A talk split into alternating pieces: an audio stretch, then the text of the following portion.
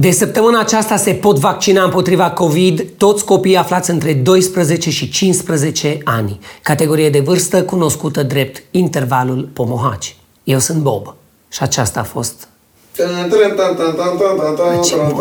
Prețul benzinei a explodat în Statele Unite după eliminarea restricțiilor. Acesta a explodat și în România, dar numai într-o mașină din Arad.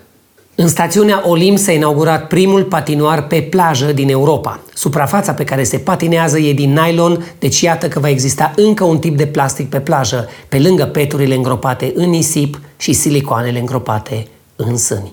O femeie cunoscută drept Dr. Lana a fost acuzată de mutilarea a zeci de persoane. Svetlana Sergei, pe numele ei real, practica fără drept medicina făcând injecții cu Botox, care e o toxină, sau cu acid hialuronic, care e un acid. Rezultatele intervențiilor sale estetice au fost cumplite. Toate femeile care și-au injectat buzele au ajuns să arate exact la fel, de parcă încearcă să mănânce un colac de salvare. După italianul cu 8 clase care făcea operații estetice, încă un cetățean străin se joacă de-a doctorul în România. Basarabean, deci doar jumătate străin, dar totuși. Cucu, care și-a injectat acid în limbă când era mic, ne spune de ce pun oamenii botul la astfel de înșelătorii.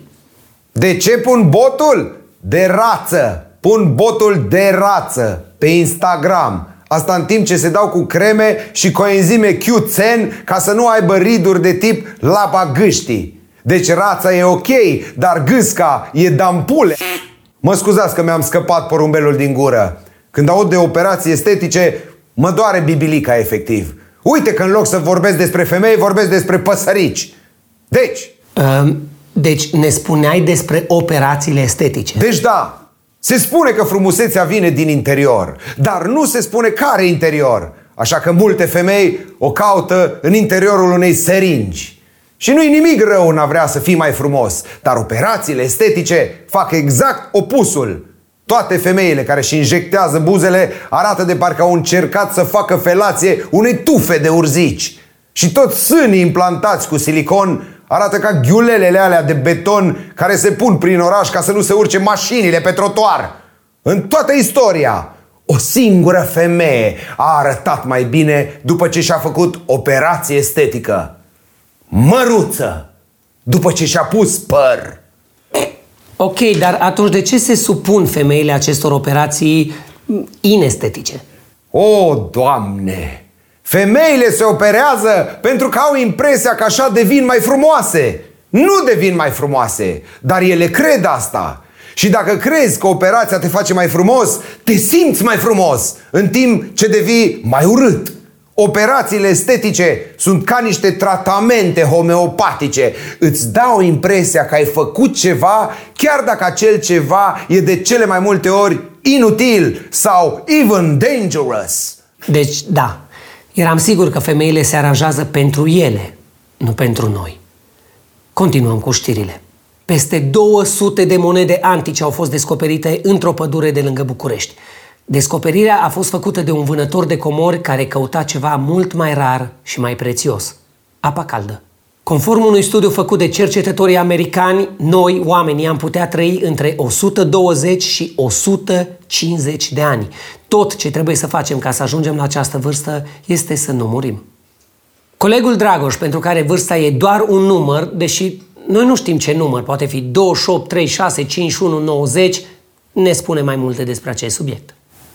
Nu vreau să vă spun ce vârstă am, dar pot să vă spun că sunt trecut de prima tinereță. Și momentan sunt la a doua tinereță. Dintr-un total de cinci tinerețe. După care urmează vreo trei bătrânețe. Deci e posibil să ajung și eu la 120-150 de ani. Deși nu mi se pare deloc o idee bună să trăiești atât de mult. De ce? De ce? Există acum o propunere ca vârsta de pensionare la bărbați să crească la 70 de ani. Asta în timp ce știm, speranța de viață este undeva pe la 76.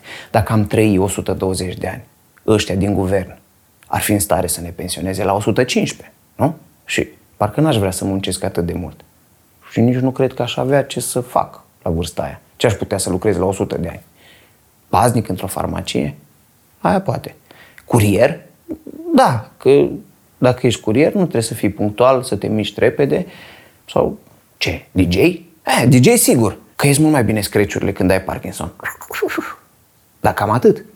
Și chiar nu există nimic pozitiv în a trăi mai mult de 100 de ani? Cred că dacă oamenii ar trăi atât de mult, uh, băncile ar începe să dea credite pe 50-80 de ani. Deci ar fi mult mai ușor să-ți cumpere o locuință.